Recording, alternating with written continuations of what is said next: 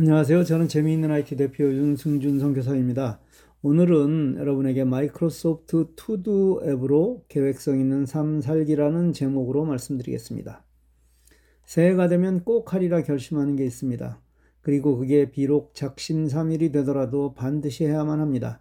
그런데 그 대부분의 결심은 금주, 금연, 운동, 다이어트 등 눈에 보이는 일입니다.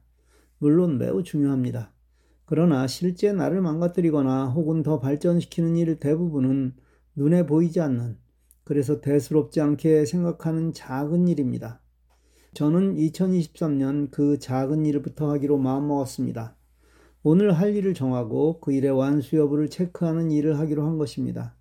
그날 목표했던 일을 이루려는 의지도 있지만 다른 한편으로는 자꾸 잊어버리는 기억력을 보완하려는 의도도 있습니다.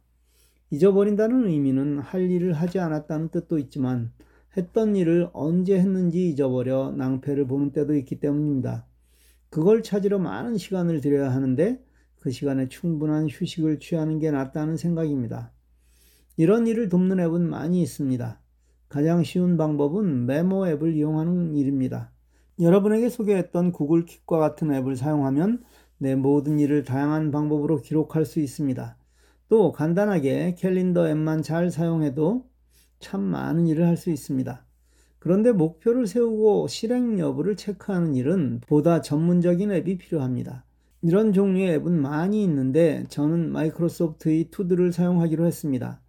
기능이 다양한 앱도 있지만 복잡하면 잘 하지 않습니다. 더 간단한 앱은 구글 태스크입니다.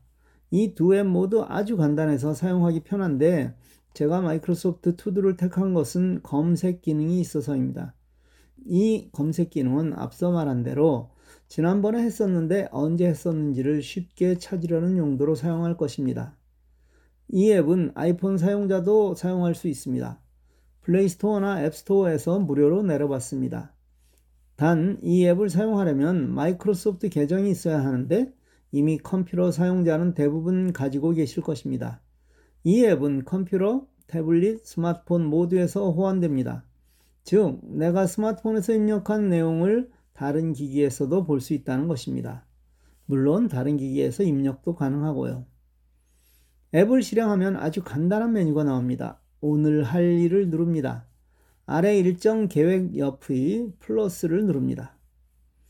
타이핑하면 가운데 작업 추가에 글이 써지고 완료를 누르면 위에 오늘 할 일로 추가됩니다.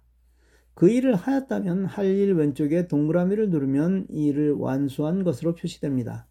아주 간단합니다. 이렇게 계획을 세우고 실행 여부를 체크하면 내 삶이 바뀔 것입니다. 같은 시간을 살더라도 훨씬 더 많은 일을 하는 것입니다. 오늘 할 일이 아닌 일은 계획된 일정을 사용하면 됩니다. 이것을 누르면 오늘, 내일, 이번 주 등의 메뉴가 나오는데 거기서 선택하면 됩니다. 이 메뉴는 단기 계획을 세울 때 좋습니다. 그렇다면 장기 계획을 세우고 세부 사항을 점검해 가려면 메인 메뉴의 아래쪽 새 목록을 눌러 작성하면 됩니다. 예를 들어 우리는 이천이십삼 년 시니어 돕기 프로젝트를 실행할 것입니다. 여기에는 단계적인 세부 계획이 필요합니다.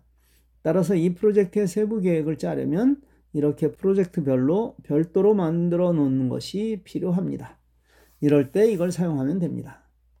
마지막으로 언제 그 일을 했었는지를 찾으려면 메인 메뉴 오른쪽 위에 돋보기를 눌러 단어를 입력하면 검색합니다.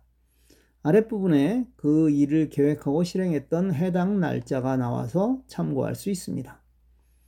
새해에는 아주 쉬운 투두를 사용하여 여러분의 삶이 더 조직적으로 되시길 바랍니다. 그래야 시간이 절약되고 더 뜻깊은 일을 하실 수 있습니다. 바쁘시다고요? 그래서 사용하셔야 합니다. 감사합니다. 새해 복 많이 받으십시오.